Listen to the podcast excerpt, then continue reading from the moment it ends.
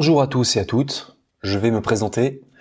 Donc je m'appelle Lionel Camille, je suis auteur. Depuis 2016, j'ai écrit cinq livres sur des disparitions mystérieuses.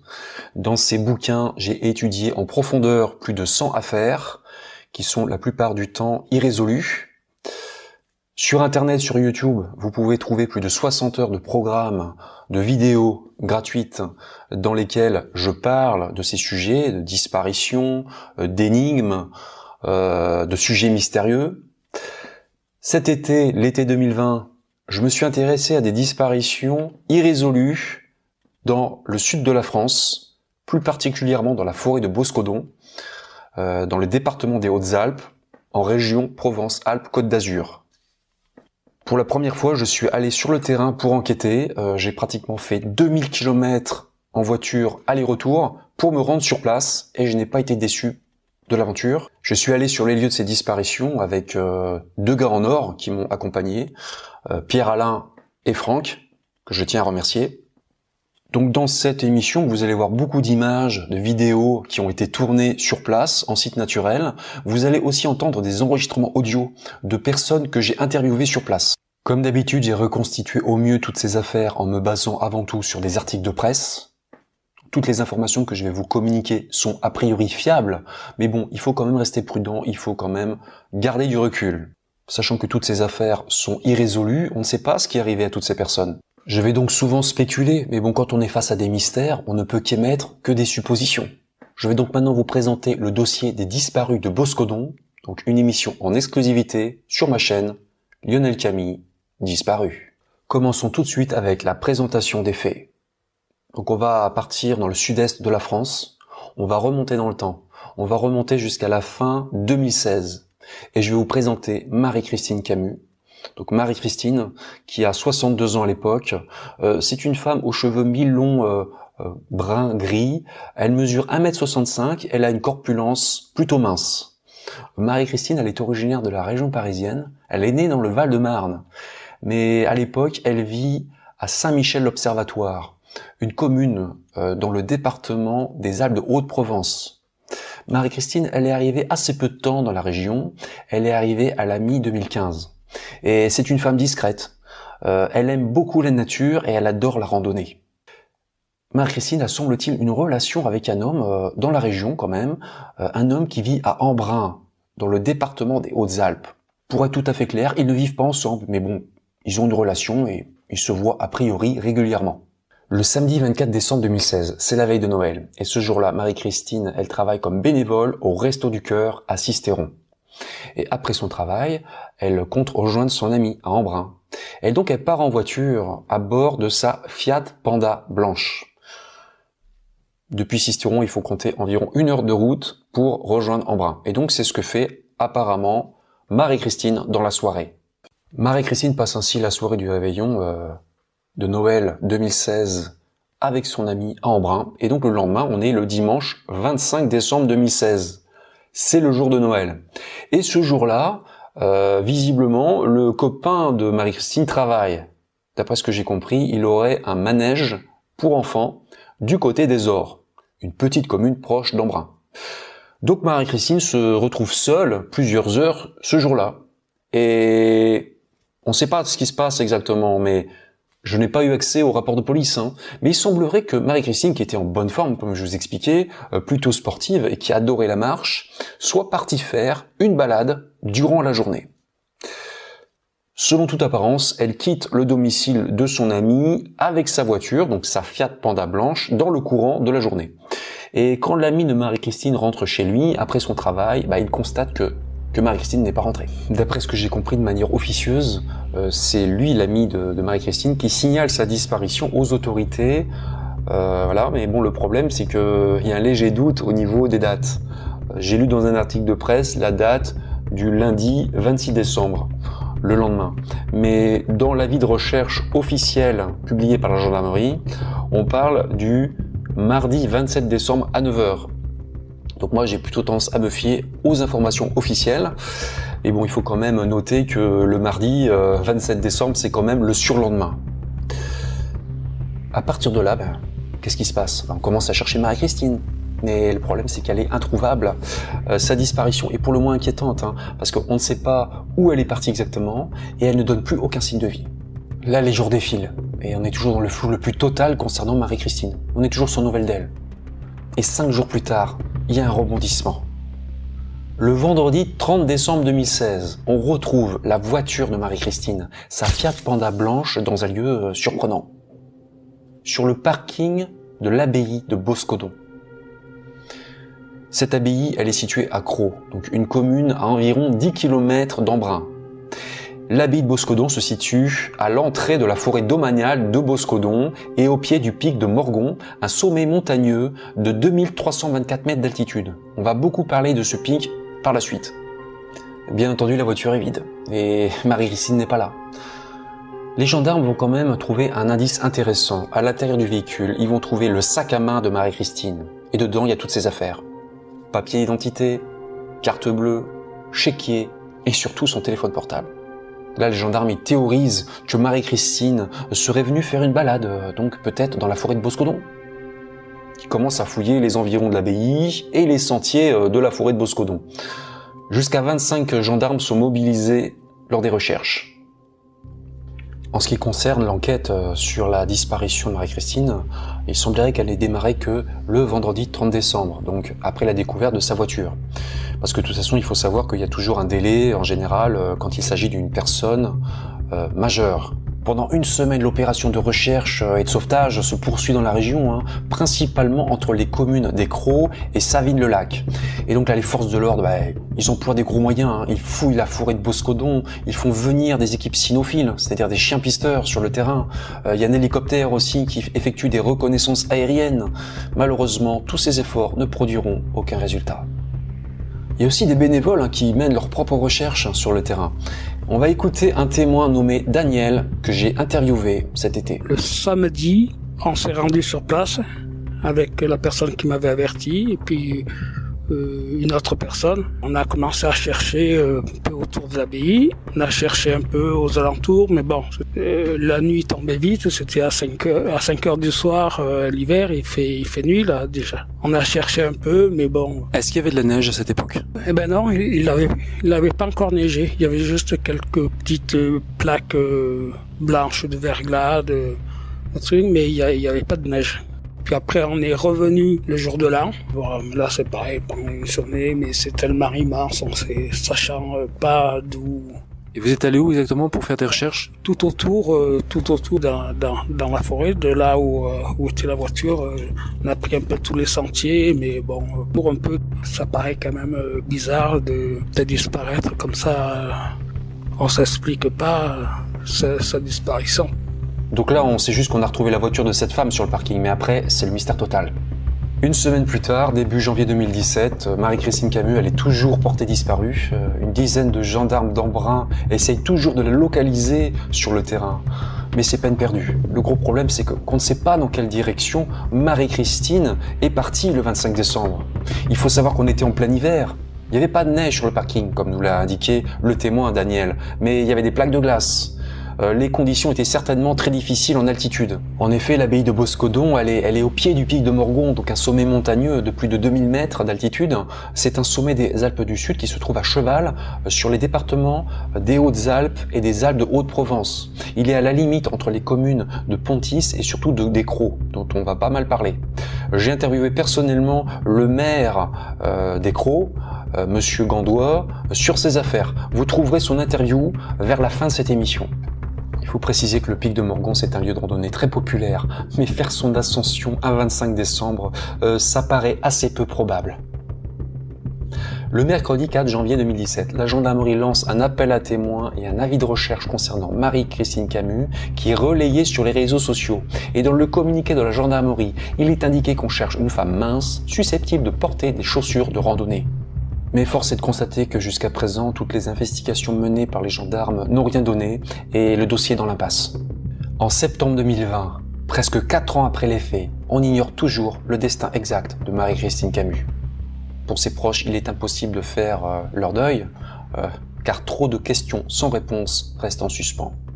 La justice n'a pas réussi à résoudre cette énigme pour le moment, mais le dossier n'est pas fermé. Et il faut souligner aussi que ces dernières années, euh, il y a une association qui a fait un travail remarquable, l'association ARPD. Euh, L'ARPD, ça signifie Assistance et Recherche de Personnes Disparues. Euh, fondée en 2003, cette association constituée uniquement de bénévoles, des anciens gendarmes, des avocats, des policiers à la retraite, etc., intervient euh, auprès des familles qui sont touchées par la disparition d'un proche, majeur ou mineur. L'RPD euh, n'a pas cessé de travailler sur cette affaire. Personne n'est parvenu pour l'instant à percer le mystère. Euh, qu'est-il arrivé à Marie-Christine Camus près de l'abbaye de Boscodon le 25 décembre 2016 Nous allons maintenant tenter de répondre à cette question dans la partie commentaires et analyse. Je vais commencer par une première remarque. Pour moi, cette affaire a mal démarré pour plusieurs raisons. D'abord, on a perdu beaucoup de temps au début de l'enquête. La voiture de Marie-Christine Camus n'a été localisée que 5 jours après sa disparition, alors qu'elle était qu'à 10 km du dernier endroit où elle avait été vue. Euh, 5 jours, c'est long, je trouve. Euh, il se trouve que voilà, la disparition n'a pas été signalée tout de suite. Comme je vous expliquais, il y a un petit flou au niveau des dates. Euh, a priori, elle n'aurait été signalée que le 27 décembre à 9h, le surlendemain. Il y a donc eu un retard à l'allumage, et on sait que ce retard ne se rattrape jamais. Euh, je l'ai déjà dit hein, dans d'autres vidéos, euh, c'est la caractéristique de beaucoup de dossiers non élucidés. Après, c'est aussi le problème avec les disparitions d'adultes. Voilà, euh, on a le droit de ne pas donner de ces nouvelles. Hein. toute personne majeure et ayant toutes ses pleines capacités mentales a le droit de partir sans prévenir quiconque. On peut comprendre pourquoi les forces de l'ordre attendent un peu aussi parfois avant de lancer des recherches. Donc il y a eu ce retard au départ de l'enquête, mais euh, ça n'est pas terminé. Hein. Je pense que disparaître un 25 décembre, c'est sans doute l'un des pires cas de figure. Hein. Euh, parce que les gendarmes, ils font certes leur travail, mais bon, euh, la plupart des gens à cette époque-là, ils ont plus la tête à festoyer en famille qu'à participer aux recherches sur le terrain. Hein. On va maintenant passer en revue toutes les différentes théories susceptibles d'expliquer la disparition de Marie-Christine. On va commencer par écarter la piste de la disparition volontaire elle semble assez peu crédible parce qu'aucun mouvement euh, n'a été enregistré sur ses comptes bancaires. Euh, on va plutôt se focaliser sur deux pistes principales. Tout d'abord, l'accident personnellement, la piste accidentelle me paraît assez peu probable. Hein. Je vous ai déjà expliqué, hein, faire l'ascension du pic de Morgon un 25 décembre, c'est un peu insensé. Euh, en plus, en plus, Marie-Christine, c'était une randonneuse aguerrie. Elle avait l'expérience de la montagne. Je pense pas qu'elle se serait aventurée en altitude. Et Daniel, le témoin que vous avez entendu précédemment, m'a confié une information intéressante. Il m'a expliqué que Marie-Christine avait fait un stage de bergère. Et c'était donc une montagnarde avec de l'expérience. Euh, elle connaissait les dangers de la montagne. Et ce qui est étrange aussi, c'est qu'elle ait laissé toutes ses affaires dans la voiture.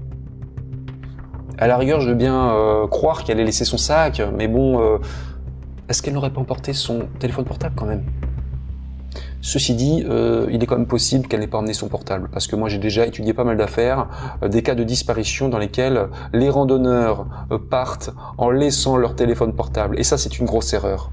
Voilà, petit conseil à vous, chers spectateurs et spectatrices, emportez toujours votre portable avec vous, parce que voilà, si vous avez un accident comme ça tout seul, quelque part, au moins vous pouvez tenter d'appeler les secours. Il faut quand même faire preuve d'honnêteté intellectuelle. On ne peut pas écarter l'hypothèse que Marie-Christine Camus soit partie effectivement faire une balade dans cette forêt de Boscodon ou sur les hauteurs et qu'elle ait un accident, qu'elle soit tombée dans un lieu inaccessible. Ça n'est pas impossible, elle a pu tomber dans un lieu masqué par la végétation, d'accord, mais bon, il faut quand même dire une chose importante. On ne sait pas si elle est vraiment partie faire cette randonnée. On ne sait pas, hein. Euh, on a juste retrouvé sa voiture sur le parking, hein. Ça veut rien dire, hein. On va maintenant étudier une autre piste qui me paraît peut-être plus crédible que celle de l'accident, la piste criminelle. Il est primordial de dire que dans ce dossier, la gendarmerie a fait son travail.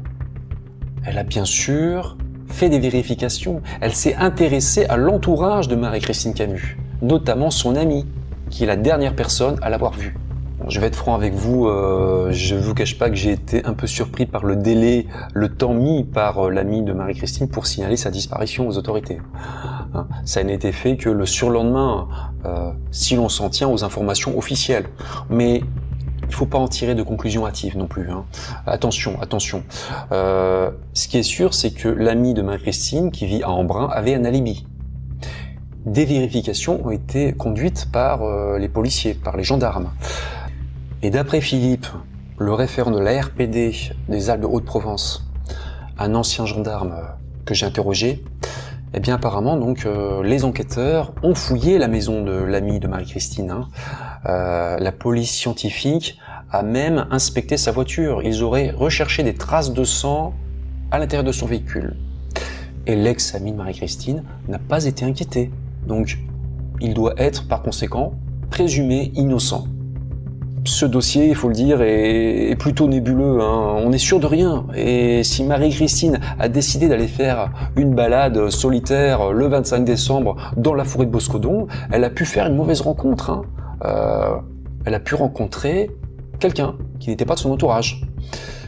Parce qu'à mon avis, euh, l'endroit devait être désert. Hein. Euh, l'abbaye, elle est ouverte toute l'année, mais bon, un 25 décembre, la plupart des gens sont en famille. Euh, je pense qu'il ne devait pas y avoir grand monde. Il faut se poser la question de savoir qui Marie-Christine a pu rencontrer sur le parking de l'abbaye de Boscodon ce 25 décembre 2016. Et là, il se trouve qu'il y a plusieurs suspects potentiels dans cette affaire. Alors là, attention, je vais vous donner des informations sourcées et vérifiables. Hein. Ce sont des infos qui sont sorties dans la presse. Tout ce que je vais vous dire est vérifiable. Euh, dans un premier temps, vous n'allez pas trop comprendre pourquoi. Mais attendez un peu. En juillet 2019, trois personnes, deux femmes et un homme, ont déposé plainte pour agression sexuelle auprès du procureur de Toulouse, à l'encontre d'un prêtre dominicain. Les faits remontaient aux années 80. Tous les trois étaient mineurs à l'époque. Ils étaient âgés entre 12 et 16 ans quand ils ont subi des attouchements. Les trois plaignants ont appris que les faits étaient au niveau pénal. Apparemment, ce prêtre présumé abuseur, qui aurait fait d'autres victimes dans le cadre de ses fonctions, avait fait l'objet d'un procès canonique, c'est-à-dire selon la justice de l'Église, en 2008. Et le religieux avait reçu comme sanction une suspension de ministère de plusieurs années. La culture du secret étant très forte dans l'Église, cette sanction n'avait pas été rendue publique à l'époque, ni même communiquée aux victimes. Le prêtre abuseur a ainsi été envoyé à l'étranger pour la purger. Vous vous demandez probablement pourquoi je vous raconte tout ça vous allez comprendre. À son retour en France, devinez où ce prêtre a été affecté.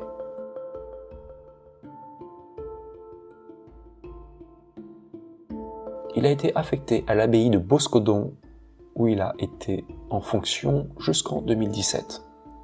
Autrement dit, il était certainement dans les parages lors de la disparition de Marie-Christine Camus le 25 décembre 2016. Jusqu'ici, cela n'en fait pas un coupable. Hein. Mais il y a d'autres points troublants. Euh, selon l'article du journal La Croix, l'homme aurait, dans les années 85-86, agressé un jeune homme lors d'une randonnée de plusieurs jours dans les Pyrénées. Ce religieux était donc randonneur. Moi, je me pose la question, est-ce qu'il n'y avait pas une messe le 25 décembre 2016 à l'abbaye de Boscodon?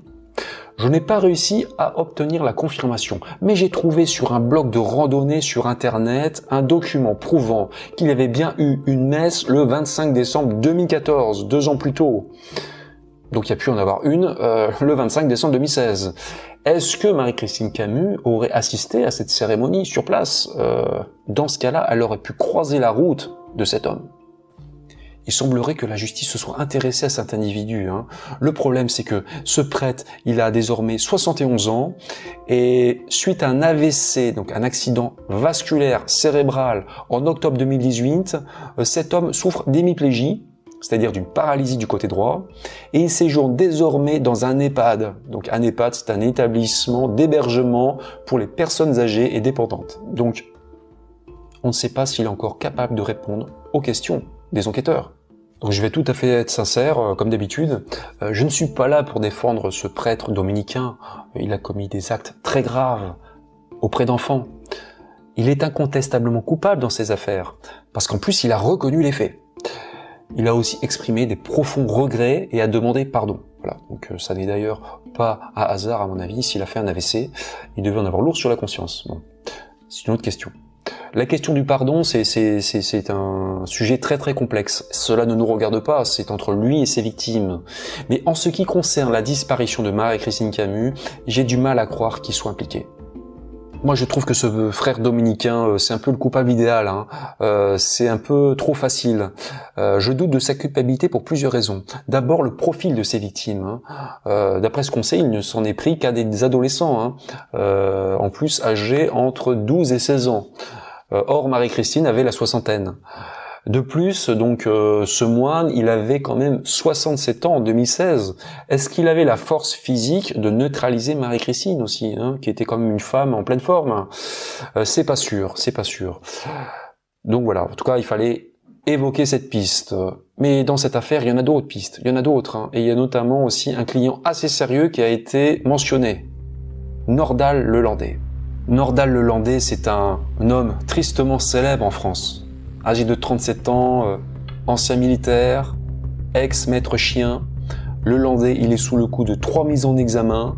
Euh, l'une pour le meurtre de la petite Maëlys, qui n'avait que 9 ans. Une autre pour la mort du caporal Arthur Noyer, 22 ans. Et il est aussi mis en examen pour euh, des agressions sexuelles sur trois petites cousines. En 2018, la cellule Ariane, une cellule spéciale composée de sept gendarmes, a tenté de reconstituer le passé de Lelandais pour savoir s'il n'aurait pas pu être impliqué dans d'autres affaires de disparition irrésolues en France. Les enquêteurs, ils ont essayé de retracer le parcours de Lelandais en étudiant ses déplacements, ses mouvements bancaires et ses données de téléphonie mobile. La cellule Ariane, a étudié près de 900 dossiers pour vérifier l'implication éventuelle de Lelandais. Elle a fait des investigations complémentaires et comptabilisé au minimum 17 dossiers de disparition dans lesquels Lelandais aurait pu jouer un rôle. Et le dossier de Marie-Christine Camus a été cité. Je dois dire que là encore, je suis assez sceptique quant à la culpabilité de Lelandais dans cette affaire. Euh, pourquoi pas après tout hein, mais bon euh, c'est vrai que ce Lelandais est une personne assez peu recommandable hein. mais bon de là à l'accuser de toutes les disparitions euh, irrésolues en France quand même euh, il faut quand même peut-être raison garder je sais pas moi je pense que dans cette affaire il faut peut-être pas aller chercher aussi loin je pense qu'il faut faire preuve de bon sens qu'a fait Marie-Christine le jour de sa disparition? Qui a-t-elle rencontré? Voilà, je pense qu'il faut revenir aux fondamentaux. Je vous laisse arriver à vos propres conclusions. Il y a une autre chose importante à dire. On ne peut pas écarter l'hypothèse d'une mise en scène dans ce dossier. Au fond, rien ne nous permet de dire que Marie-Christine était effectivement de l'abbaye ce jour-là. On ne sait pas si elle est venue là, parce qu'il n'y avait aucun témoin, aucun témoin. Elle a très bien pu être agressée et tuée ailleurs. Euh, quelqu'un aurait ensuite ramené sa voiture sur le parking de l'abbaye de Boscodon pour égarer les enquêteurs, hein, pour faire croire à sa disparition lors d'une randonnée en montagne. Je vais maintenant porter à votre connaissance un détail qui n'a encore été jamais révélé. Euh, c'est un détail qui m'a été donné euh, par Philippe, donc le membre de l'ARPD, un détail qui est très intéressant et qui pourrait peut-être nous laisser à une mise en scène. On aurait retrouvé la clé de la voiture de Marie-Christine cachée sous sa roue, ou plutôt sur la roue, sous l'aile. C'est une technique qui serait utilisée par des randonneurs. Ça, ça leur éviterait d'emporter leur clé avec eux et de la perdre mais les proches de Marie-Christine sont assez euh, sceptiques euh, euh, quant à cette explication. Tout le monde doute que Marie-Christine aurait fait ça, pour une raison assez simple. Elle tenait beaucoup à sa voiture, et on va écouter un enregistrement audio de Philippe.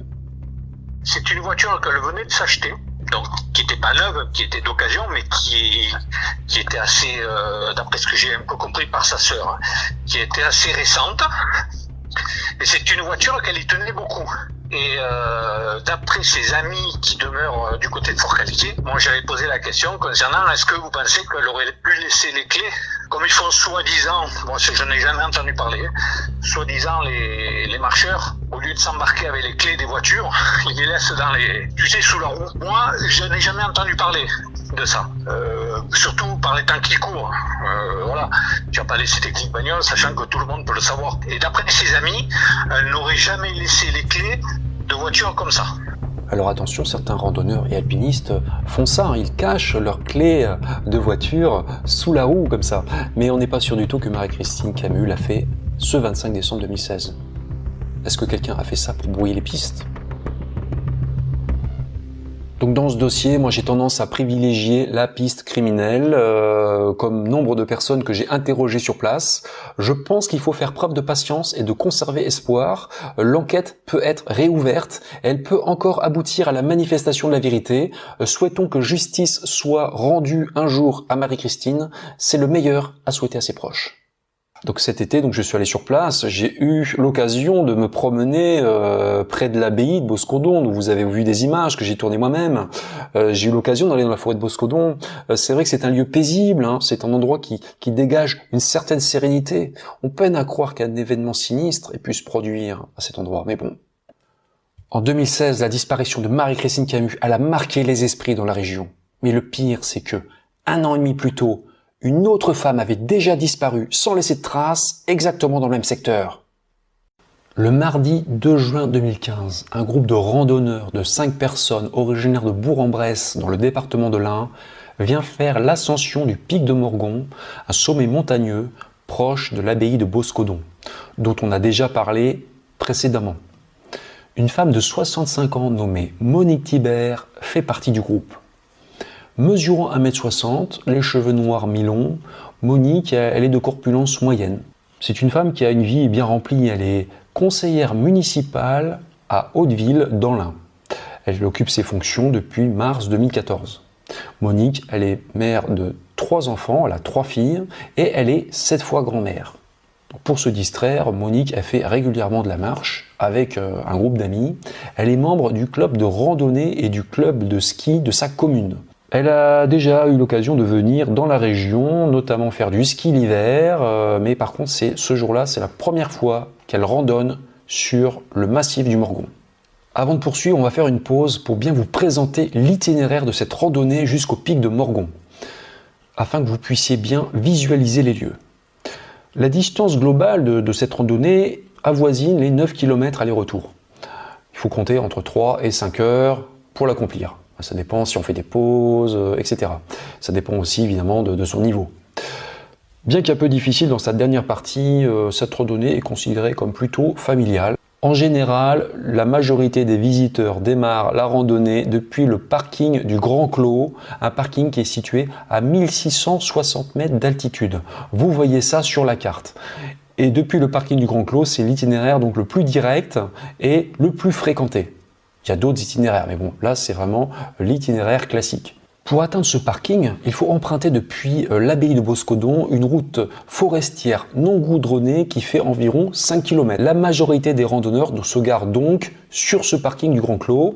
Ils laissent leur véhicule et ils partent ensuite à pied. Donc au début de la randonnée, on suit un large chemin qui grimpe rapidement et qui s'enfonce dans une forêt de conifères assez épaisse. Euh, le balisage est rare, il n'y a pas beaucoup de panneaux, mais bon, le tracé du sentier est évident. Hein. À quelques endroits, le chemin est à flanc de montagne euh, ça laisse apparaître entre les sapins le lac de Serponçon, donc un très grand lac qui est environ 4 km en contrebas. La vue est magnifique. En résumé, il est quasiment impossible de se perdre sur ce sentier.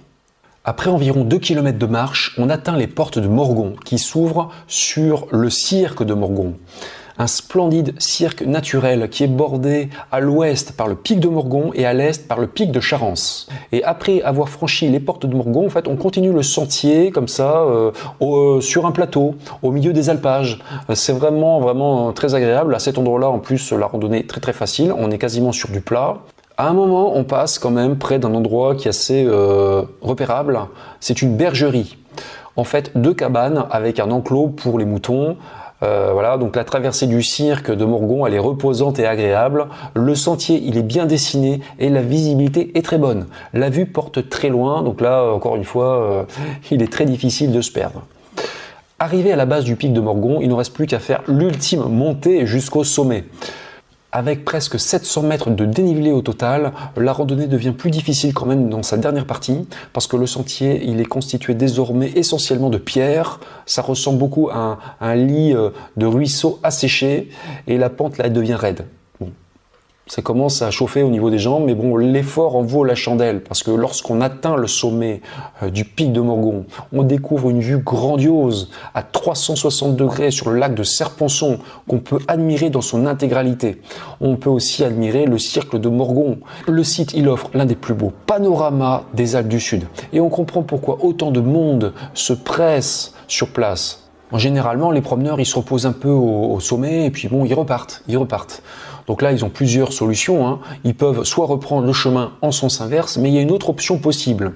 On peut suivre la ligne de crête en direction du sud-est. En clair, on peut faire le tour aérien du cirque de Morgon. Et encore une fois, la vue, elle est grandiose. Mais par contre, il faut quand même faire attention sur certaines portions. Le chemin est déconseillé aux personnes sujettes au vertige. Donc, comme je vous l'expliquais, cette randonnée est très prisée et chaque année, il y a des milliers de personnes qui viennent sur place. Et c'est exactement ce que vient faire Monique Thibert le 2 juin 2015. Vous allez maintenant voir une photo très importante. C'est une photo de Monique prise ce jour-là. On va prendre un court instant pour décrire sa tenue vestimentaire. Donc on voit qu'elle porte un ensemble Adidas noir avec des bandes blanches sur le côté. Elle a un t-shirt à manches courtes, un pantacourt, une casquette rouge avec un logo euh, caisse d'épargne. Au pied, elle porte des chaussettes blanches et des chaussures de marche. Sur le dos, elle a un sac à dos euh, gris et rouge de petite contenance avec une bouteille d'eau. On voit qu'elle porte aussi un petit sac en bandoulière, sûrement pour son mini caméscope qu'elle tient à la main. Enfin, elle porte des lunettes de soleil à monture en plastique noir et ses cheveux sont noués par une pince. Donc ce mardi 2 juin 2015, Monique effectue cette randonnée avec ses quatre amis. Et comme on le voit sur la photo, euh, le temps est splendide. Donc là, le groupe atteint le pic, puis voilà, il fait comme la plupart des gens. Il redescend tranquillement. Vers 14h30, 15h, le groupe se rend compte de l'absence de Monique.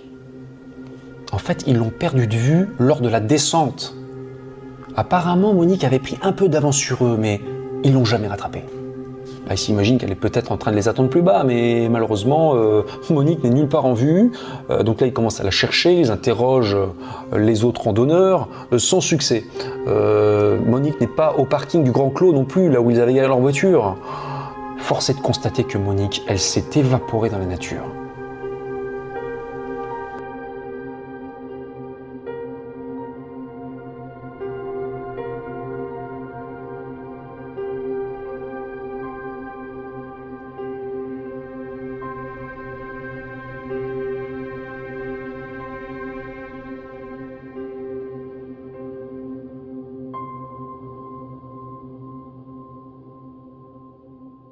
Là, les quatre amis de Monique préviennent les secours. La gendarmerie euh, est assez réactive, hein, il démarre assez vite les recherches.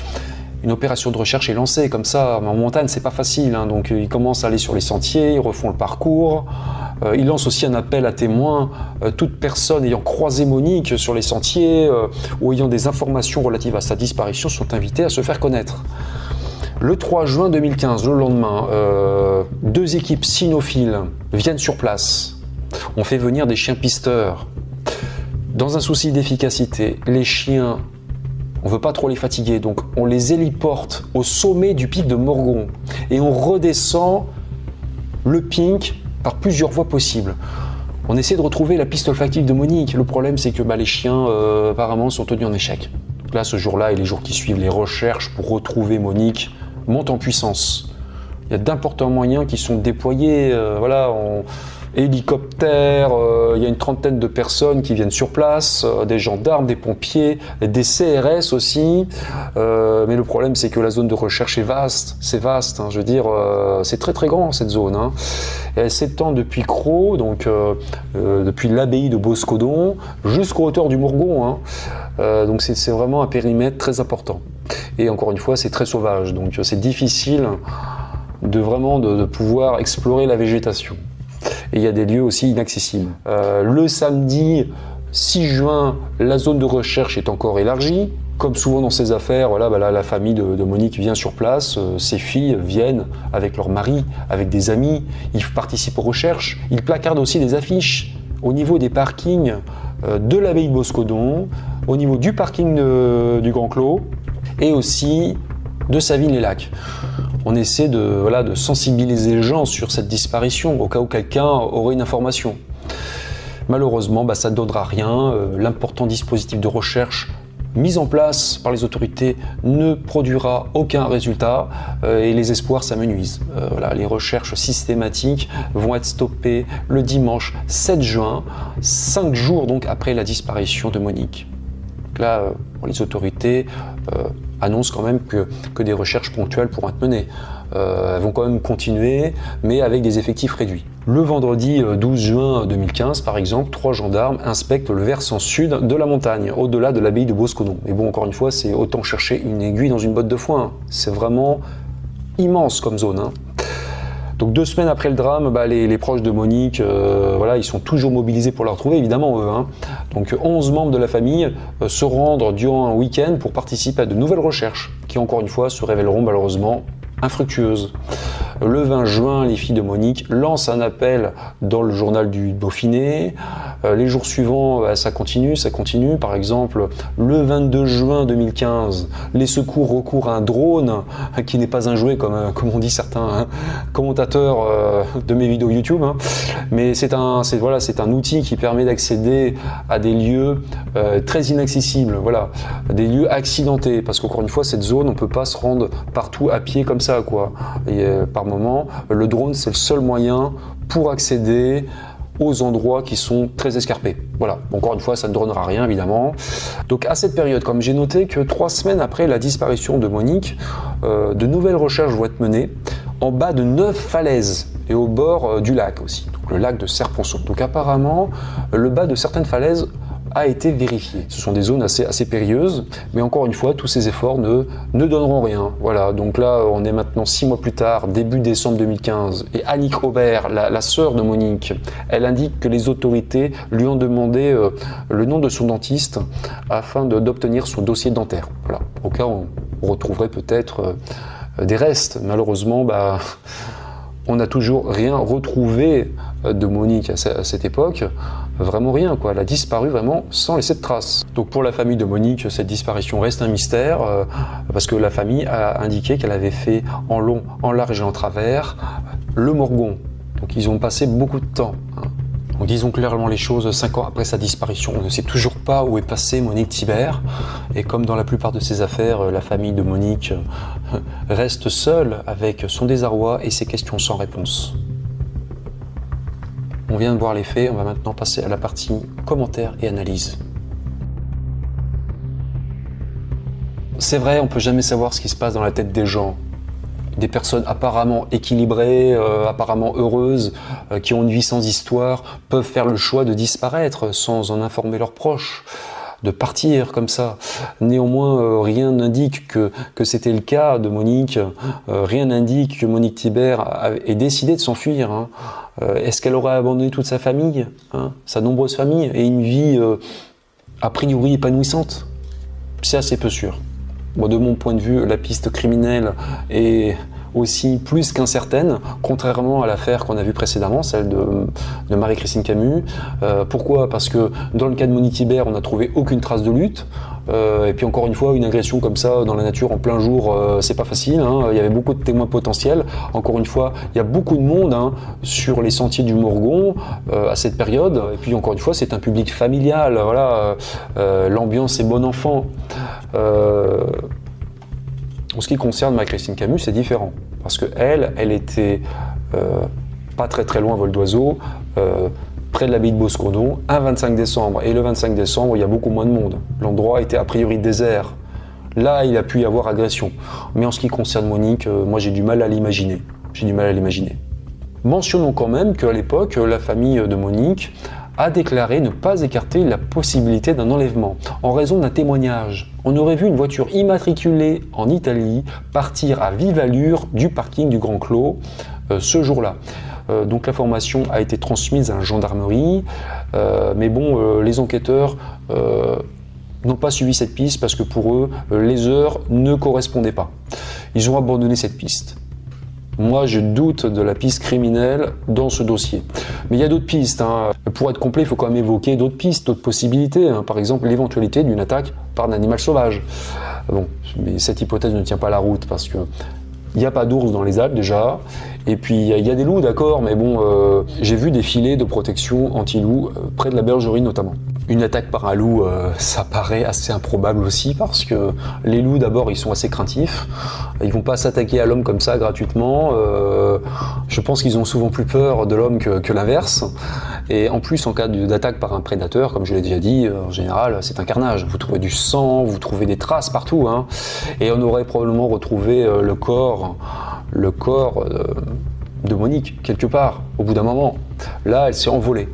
Donc quand on procède par élimination, on se rend compte qu'il n'y a plus qu'une seule hypothèse qui paraît tenir la route, c'est celle d'un accident. Dans ce dossier, la thèse accidentelle paraît s'imposer, mais le problème c'est qu'on a du mal à croire que Monique ait pu se perdre, parce que les sentiers sont très bien dessinés. Il est quasiment impossible de s'égarer. Donc si Monique a eu un accident ce jour-là, la question reste de savoir où la meilleure façon de se faire une idée, c'était d'aller voir sur place. Et c'est donc ce que j'ai décidé de faire avec mes amis Pierre-Alain et Franck. Donc on a refait ensemble cet été la randonnée sur le pic de Morgon, on a refait le parcours supposé de Monique et on a repéré deux zones particulièrement dangereuses. Zone numéro 1, la ligne de crête. Euh, l'endroit est assez impressionnant. sur la ligne de crête, en fait, il y a deux passages qui sont assez délicats. Euh, en effet, là, les randonneurs doivent passer sur des rochers pouvant être très glissants par temps humide. Euh, l'utilisation des mains est d'ailleurs nécessaire par sécurité. J'y suis allé donc moi-même et, c'est assez chaud, je dois dire. Sur 20-30 mètres, là, on peut se faire peur. ce passage est déconseillé d'ailleurs pour les personnes qui sont sujettes au vertige. spécial dédicace à mon ami Pierre Alain qui, a, qui a dû rebrousser chemin. Il a eu raison, il sentait pas, il a raison de, de prendre une autre voie. En cas de vent violent, l'endroit est vraiment déconseillé. Encore une fois, vous pouvez être poussé dans le vide. Ça devient très périlleux parce que si vous tombez là, euh, voilà, vous, vous ne pouvez pas vous arrêter. Un indice pourrait d'ailleurs nous laisser penser que Monique est effectivement tombée dans le vide à cet endroit le 2 juin 2015. Dans un article du 16 octobre 2015, le site d'ici.fr, qui est celui d'une radio basée à Gap et qui a, je dois dire, fait un bon travail de suivi dans cette affaire, il a révélé une information assez intrigante. Dans cet article, il est indiqué qu'un étui à lunettes aurait été trouvé en juillet 2015 sur la ligne de crête, plus particulièrement sur le point 2221 du pic du Morgon, à 2221 mètres d'altitude. Les secours ont envoyé une photo de cet étui à lunettes. Ils l'ont envoyé aux petits-enfants de Monique qui l'auraient reconnu.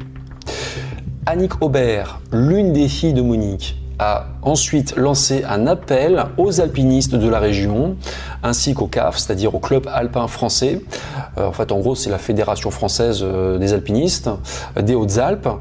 la, la sœur donc de Monique a demandé à ce que des alpinistes puissent éventuellement aller dans le secteur pour vérifier l'endroit.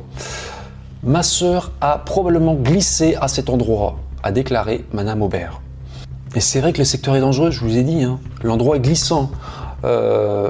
Il y a un détail important que j'ai noté.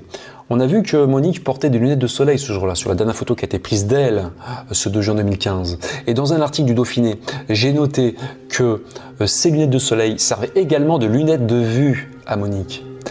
Donc là, on peut imaginer un scénario. Euh, imaginons que, alors qu'elle est sur la ligne de crête, comme ça, au point 2221, euh, un endroit assez périlleux. Euh, Monique veut euh, ranger ou nettoyer ses lunettes. Voilà, donc imaginons qu'elle sorte son étui lunettes, l'étui lunettes lui tombe des mains, elle a un moment d'inattention, voilà, et là elle chute, elle perd l'équilibre, elle tombe dans le ravin. Voilà, donc là si vous faites une chute à cet endroit, vous n'avez aucun arbre auquel vous accrocher, vous roulez dans un toboggan là et vous tombez dans un ravin qui fait dans les 300 mètres de hauteur. Autant vous dire que la chute est euh, fatale dans de nombreux cas. Si Monique était seule à ce moment-là, parce qu'il y a du monde sur le pic du Morgon, il y a du monde sur la ligne de crête, mais bon, c'est pas non plus la file d'attente au pôle emploi, hein. il y a de l'espace entre les gens. Euh, s'il n'y a pas eu de témoin, euh, voilà, personne ne l'a vu tomber, tout simplement. Et puis, il y a une autre information intéressante qui m'a été donnée par Franck, qu'on va voir dans les petits reportages après. une personne qui tombe en montagne comme ça, souvent, elle ne crie pas. Donc tout, a pu se passer très très vite et en silence. À vrai dire, on ne sait pas si le secteur en bas de la ligne de crête a été vérifié. Euh, il faudrait le passer au peigne fin pour en avoir le cœur net. Madame Aubert, elle a déclaré que, que, la zone euh, n'avait pas été fouillée par des drones. Elle a déclaré dans une interview. Ils ne sont pas allés de ce côté-là, apparemment. Alors je ne sais pas ce qui a été exactement fait, je ne sais pas trop. Encore une fois, euh, il ne s'agit pas de critiquer les secours. Je veux dire parce que effectivement, des recherches comme ça, euh, c'est un coût financier. Hein. Je veux dire, euh, si vous avez recours à des professionnels, il faut les payer ces gens-là, c'est normal. Tout travail mérite salaire. Surtout que c'est un travail risqué. bien sûr, il y a des gens qui proposent leur aide, le faire bénévolement. Mais là encore, il ne faut pas oublier que c'est risqué. Et il faut toujours penser à la sécurité des personnes qui participent aux recherches. Donc moi, ce scénario d'une chute sur la ligne de crête, il m'a paru intéressant dans un premier temps, mais après réflexion, je doute que Monique ait succombé à un accident à cet endroit. Parce que tout d'abord, on n'est pas sûr que l'étui à lunettes lui appartenait vraiment.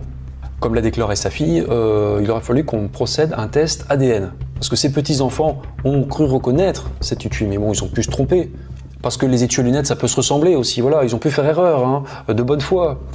Mais la raison principale pour laquelle j'écarte cette hypothèse, c'est que Monique a été vue pour la dernière fois dans le secteur de la bergerie, dans le cirque de Morgon, en bas du pic du Morgon. Depuis les crêtes, il est possible de descendre dans le cirque de Morgon à travers les alpages. C'est ce qu'on a fait avec euh, Franck et Pierre-Alain. Euh, ça ne présente pas de risque particulier et donc on peut revenir facilement jusqu'à la bergerie. Il faut juste contourner un moment une barre rocheuse. Euh, voilà, c'est ce qu'on a fait. Si l'on s'efforce de faire preuve de bon sens, cela signifie que Monique, elle a très certainement eu son accident entre la bergerie et le parking du Grand Clos. Et il se trouve qu'entre cette bergerie et le parking du Grand Clos, il y a justement une autre zone là qui est peut-être encore plus dangereuse que la ligne de crête. C'est la zone des portes de Morgon. Pour revenir au parking du Grand Clos, depuis les portes du Morgon, il faut reprendre le même chemin forestier qu'à l'aller. Cette zone, elle est plus risquée parce qu'elle est faussement sécurisante. Sur la ligne de crête, on voit le danger, donc on est plus prudent. Sur cette portion euh, finale avant le parking, eh on voit pas le danger. On voit pas le danger. En plus, les gens, bah là, en général, euh, ils ont l'impression d'avoir fait le plus dur. Euh, ils ont hâte de rentrer chez eux. je pense que leur vigilance peut se relâcher. Donc, si on ajoute la fatigue, les jambes qui flagellent, ça peut vite mal tourner. On va écouter maintenant Franck dans une petite vidéo.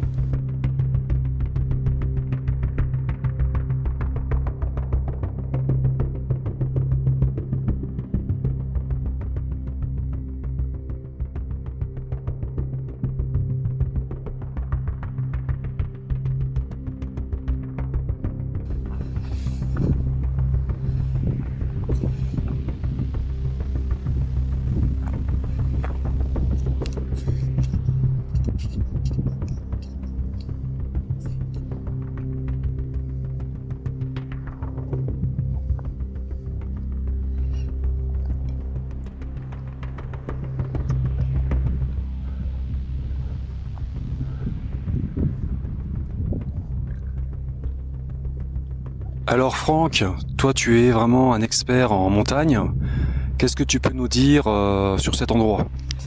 Bah Là on voit bien euh, qu'il y, a des zones vraiment intéressantes parce que euh, ça commence par des toboggans ou des fortes pentes, bah, comme ici d'ailleurs. Et ça se termine par des falaises. Donc c'est typiquement le genre d'endroit où on tombe. Il n'y a pas de rebord, hein. il suffit que quelqu'un regarde son portable le chemin tourne, il tire tout droit et quand il a mis un pied là, il perd l'équilibre. On peut plus s'arrêter et en bas du toboggan, eh ben, c'est la falaise. Donc le corps, euh, dans ce cas-là, se retrouve au pied de la falaise. C'est ce qui se passe souvent en montagne. Et le problème, c'est que les gendarmes, quand ils font des recherches par hélicoptère, eh bien, les corps se sont enfoncés dans la végétation et par hélicoptère, on ne les voit pas.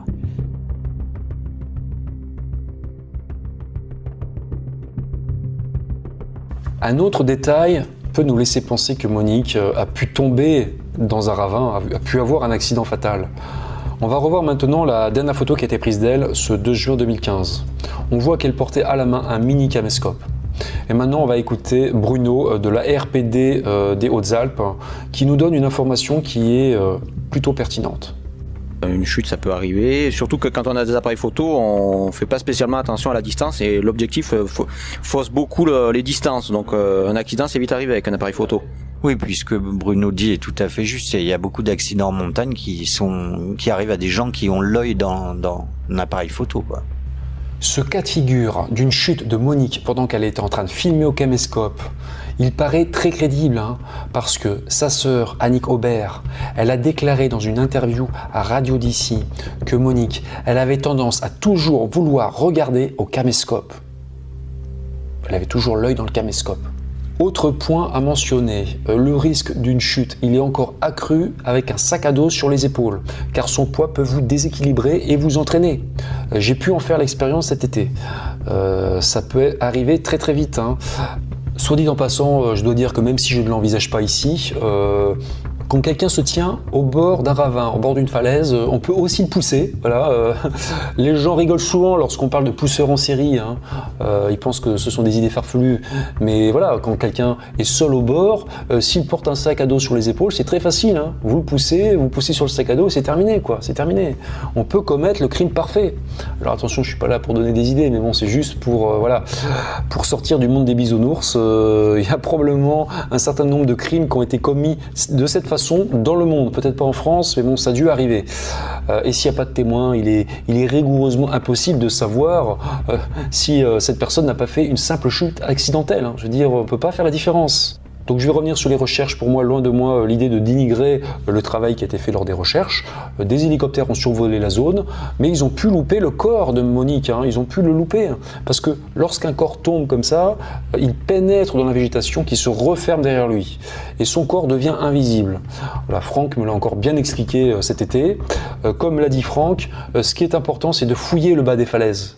J'ai relevé que ça l'a été fait aussi à certains endroits, a priori.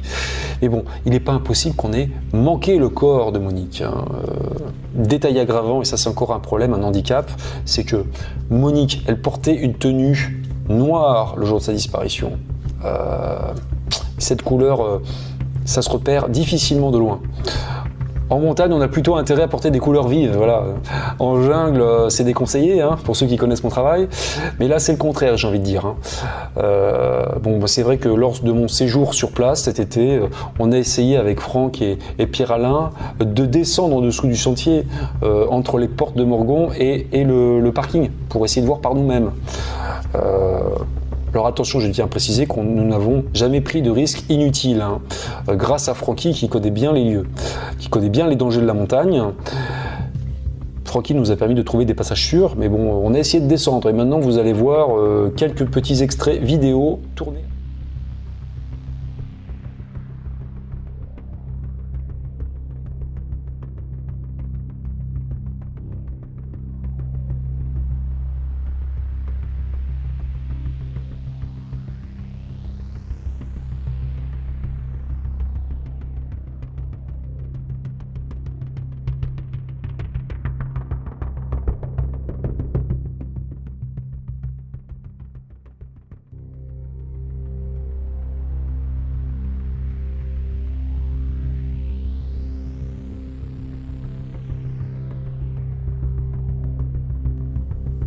Donc voilà, là on est sur un piton rocheux dégagé, c'est un lieu d'hivernage de chamois, bouquetins, chevreuils. Et on est en aval, dans la forêt de Boscourdon, en, aval du sentier qui passe en haut du pierrier. Là on le voit en haut du pierrier, on voit une ligne euh, horizontale. Et donc on voit bien ce qu'on décrivait euh, l'autre jour, c'est-à-dire les toboggans dans lesquels on peut glisser, qui nous emmènent au-dessus des falaises et, qui font euh, chuter les gens. Ce qu'il faut savoir, c'est que quand quelqu'un chute, la plupart du temps, il n'est pas mort sur le coup. Parce que, en fait, le, choc est tellement violent que ça débranche les organes abdominaux, le foie, la rate, etc. Et les gens, souvent, ils peuvent vous parler, mais ils sont condamnés à, et, et dans quelques minutes, ils vont mourir. Il arrive aussi que des gens qui chutent près de grottes, comme là on voit à la base des falaises, S'ils sont pas décédés, qu'ils ont encore la possibilité de se déplacer en rampant, par réflexe, ils s'enfoncent dans les grottes pour se mettre à l'abri. Voilà, pour rechercher euh, une sensation de sécurité. Là, c'est vraiment inaccessible. Euh, d'ici, avec les jumelles, on a une assez bonne vue à l'intérieur des grottes, donc euh, on voit rien qui, qui attire l'œil, pas de couleur flashy. voilà, c'est bien. Il faudrait peut-être essayer de descendre ça aurait été intéressant d'aller dans la végétation à la base du pierrier pour voir si on ne peut pas retrouver euh, des restes au moins de, de vêtements.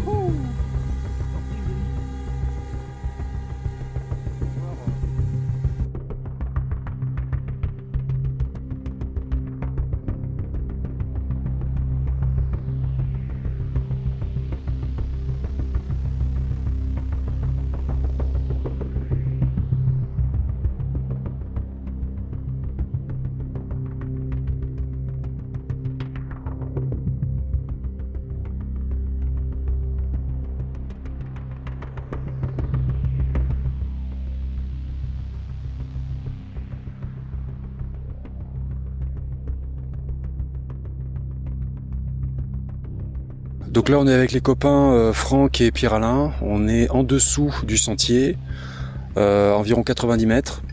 On est descendu euh, hors sentier parce que si une des randonneuses a disparu après avoir glissé depuis le sentier, si elle est tombée, elle a pu potentiellement tomber dans cette zone. Donc là, on est en train de jeter un coup d'œil et l'endroit est assez escarpé comme vous pouvez le constater par vous-même.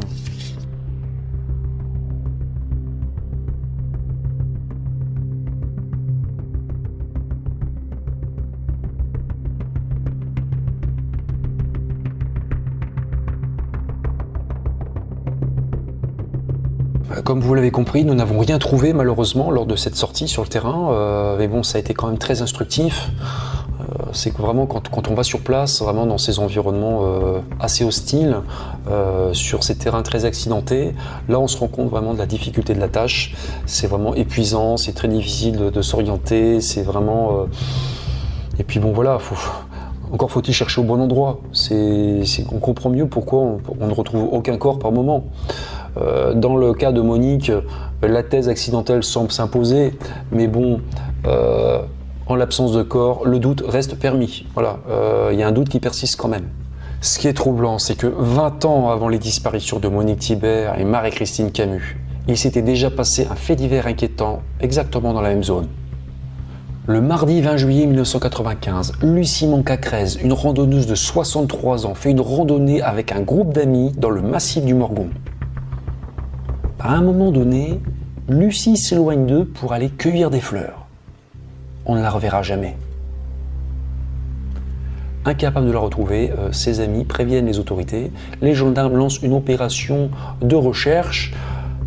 D'importantes recherches vont être menées euh, avec des moyens aériens. Euh, des équipes au sol vont quadriller le secteur en vain. Les recherches concernant la randonneuse portée disparue n'aboutiront jamais.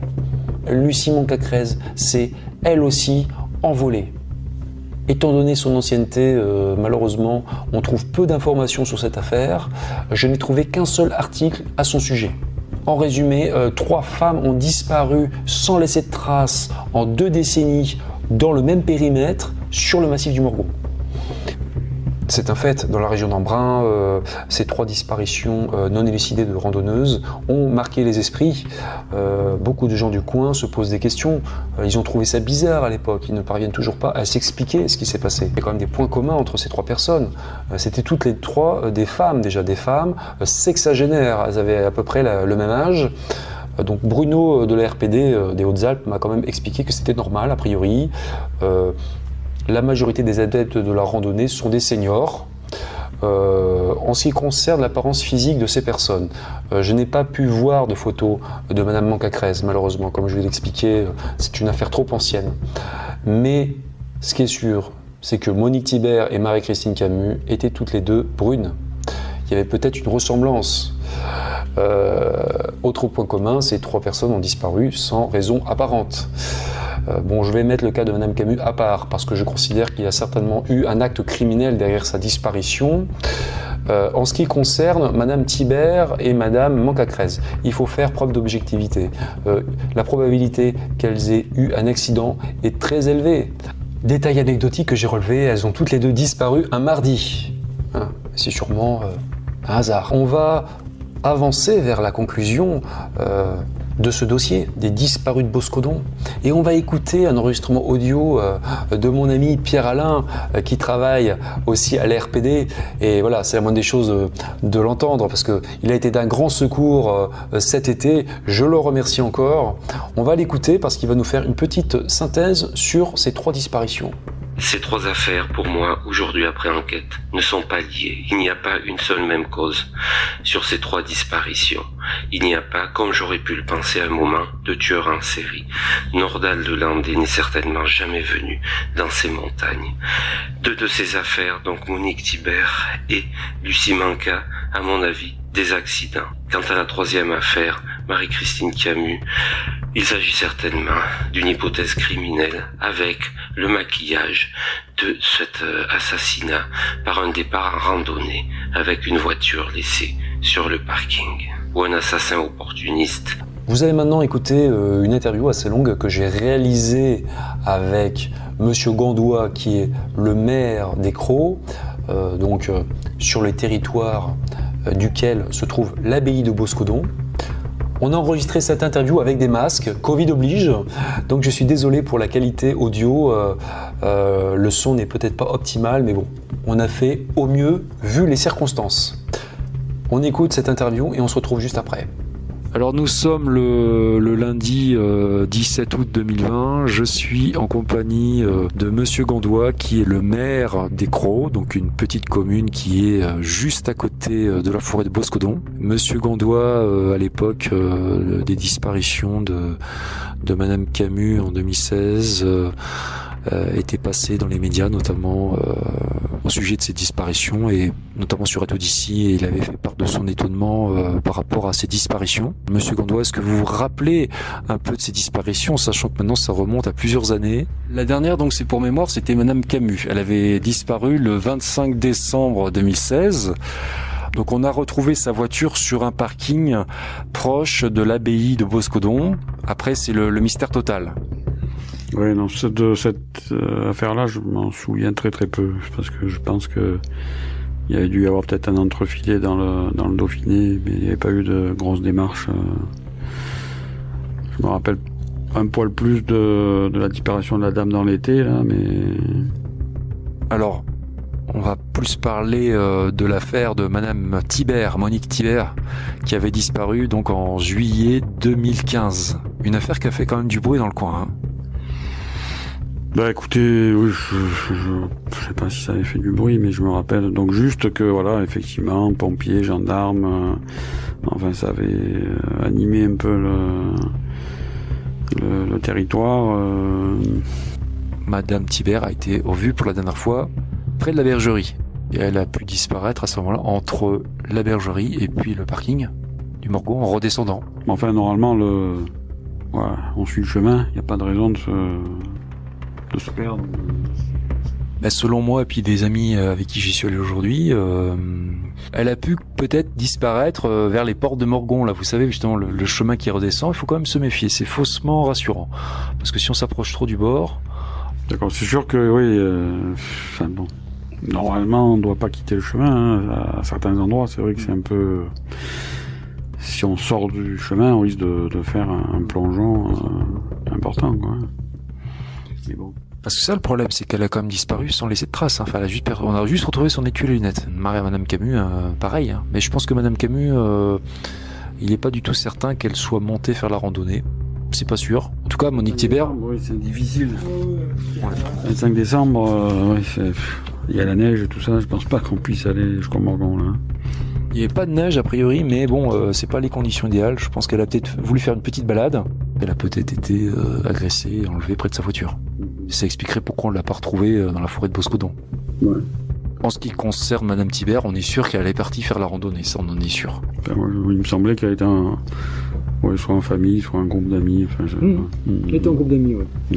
Mais elle s'est séparée d'eux à un moment. Elle s'est séparée, elle était, je crois qu'elle était, je crois qu'elle est précédée, elle était partie avant eux. Et euh, voilà, on ne l'a jamais revue en fait. C'est ça le gros problème. C'est ça qui est assez affolant avec ces disparitions, les gens qui qui s'évaporent. si, si c'est un accident, mais que c'est un endroit où les où les gens ne promènent pas, euh, c'est difficile. Hein. On est en montagne hein, quand même, donc euh, c'est vrai que mm. c'est vite fait de. Mm. S'il y a une chute euh, accidentelle et qu'on tombe dans un ravin. Mm à part un chasseur ou un chercheur de champignons, mais mm. si c'est des ravins comme ça, ils y vont pas quoi. J'ai pu constater que l'endroit est très escarpé parce qu'on y allait, euh, on y allait plusieurs fois là et euh, c'est voilà peut-être qu'un jour euh, quelqu'un trouvera quelque chose, mais bon, c'est vrai que je pense qu'il doit plus rester grand chose quand même. Peut-être ses vêtements parce qu'elle avait une tenue quand même, elle avait une tenue sport de sport.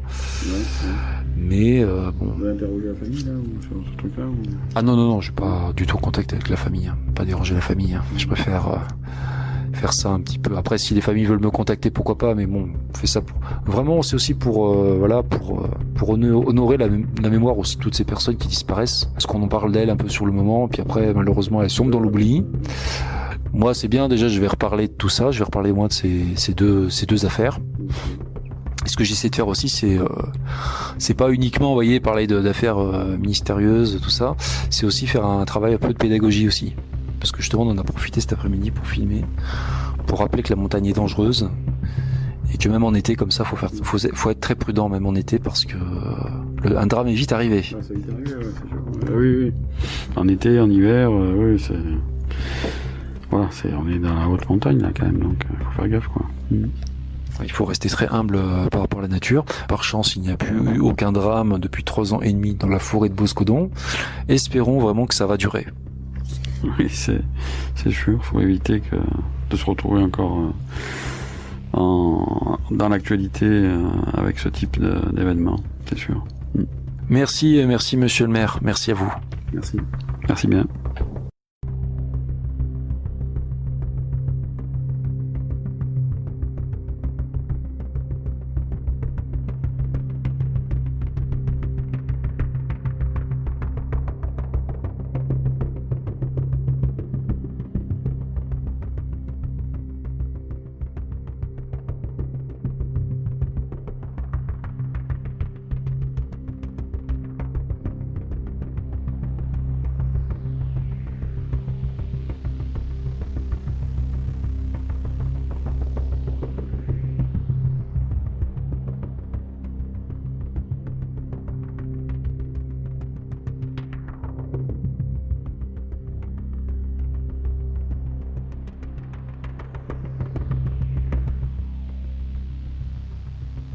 Lionel, je viens de regarder la première affaire, mais je n'ai pas voulu écouter les commentaires et les...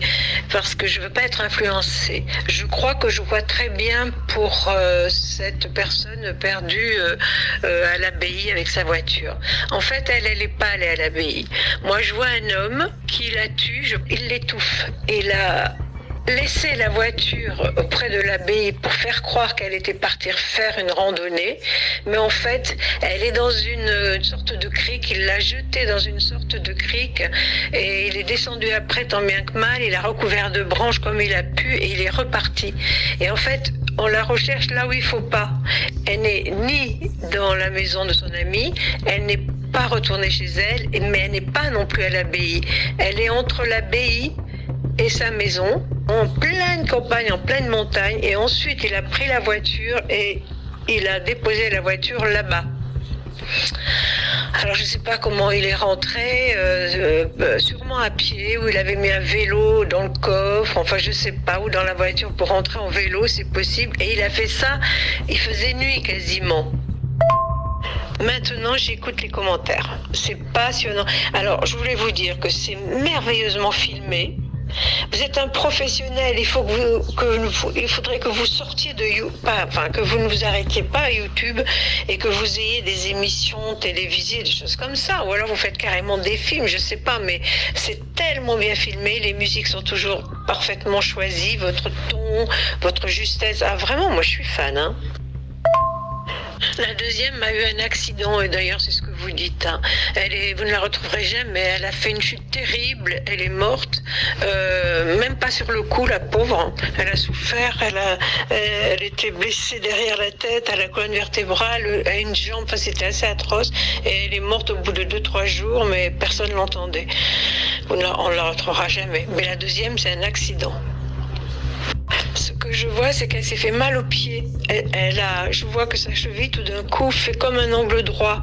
Et ça l'a déportée, elle a tellement eu mal, ça l'a déportée dans le vide.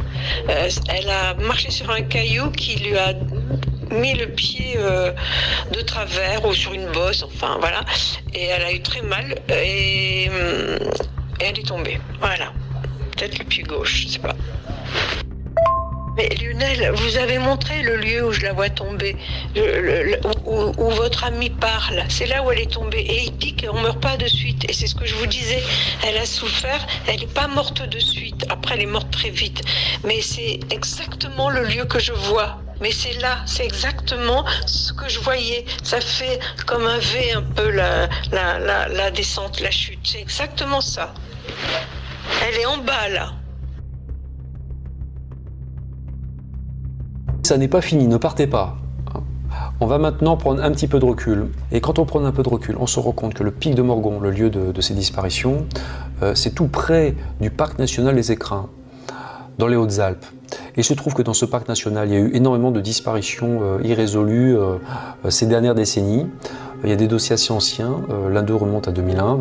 On va citer l'exemple de Guy Maréchal, un homme de 41 ans qui a disparu lors d'une sortie sur un sentier en juillet 2001. Mais il y a des dossiers beaucoup plus récents.